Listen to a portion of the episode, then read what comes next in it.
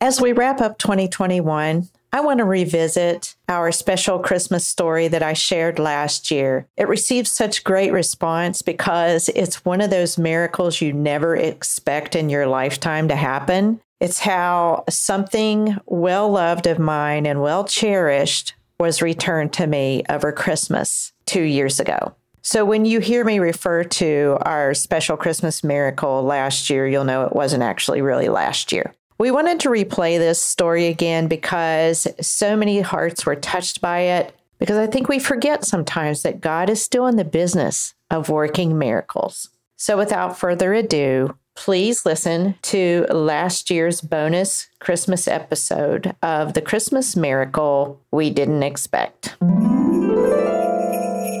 Every once in a while, you hear of a Christmas miracle. And last Christmas, I got mine. You see, 25 years ago, I made a snap decision I would later regret.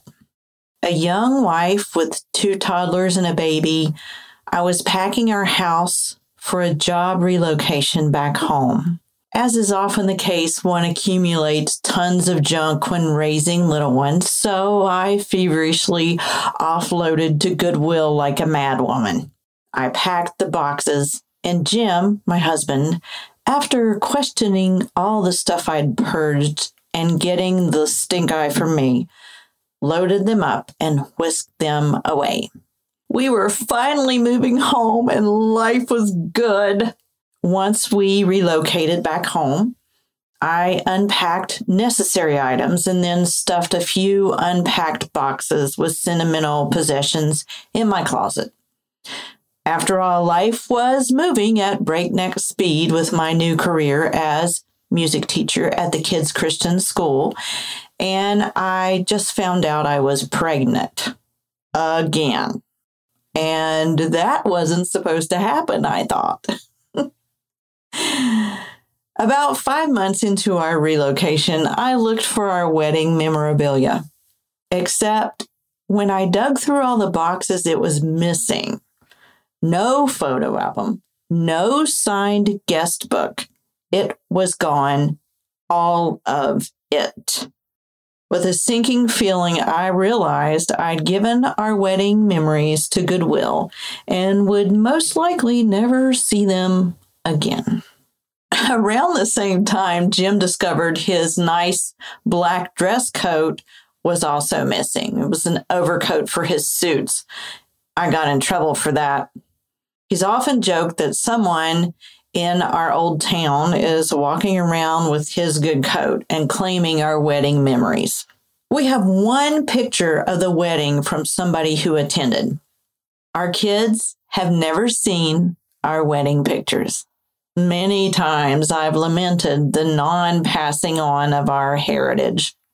But all that changed last Christmas with a phone call. It was early December, and a guy who owns rental property found our wedding memory box several years ago in one of his dwellings, took it home and set it on a shelf. And that's where it sat for 20 something years until he decided to open it early last December.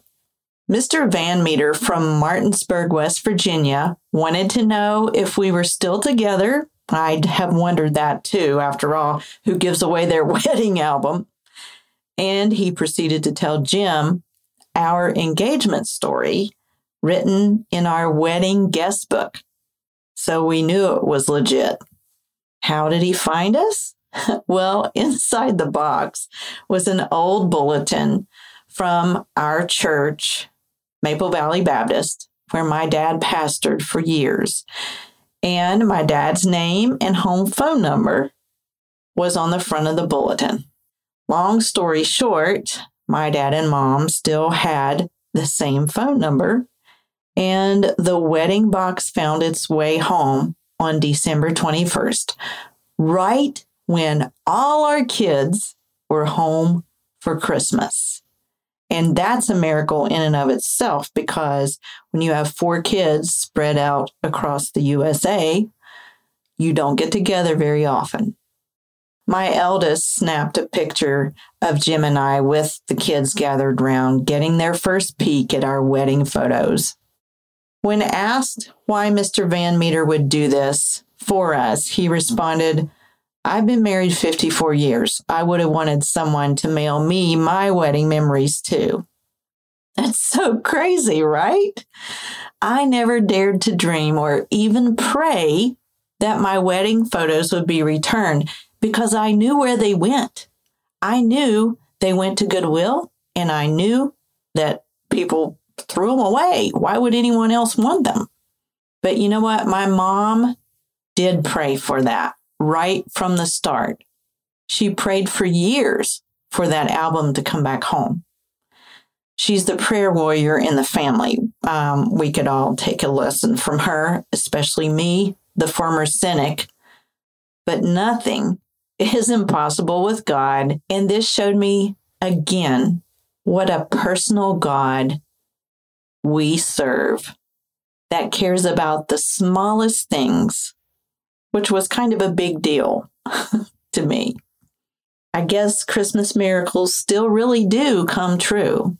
However, Jim's coat is still gone. Thanks for listening to our Christmas miracle story. I hope you've been encouraged by it. And I pray that if you know someone who might need a little lift, that you'll share it with them. You know, we still serve the same God that sent Jesus as a baby all those years ago. And I remember the words of Mary when she said, Nothing is impossible with God.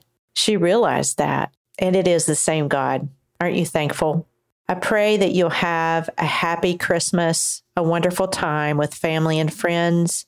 It may be the first year that you're without a special member of the family. I know what that's like. And yet we serve a living God who hears our prayers, sees our griefs, and comforts us as no one else can. He gives peace past all understanding. So I pray that you will have a great Christmas and a joyous new year and walk in that peace that God offers you. Thanks so much for listening.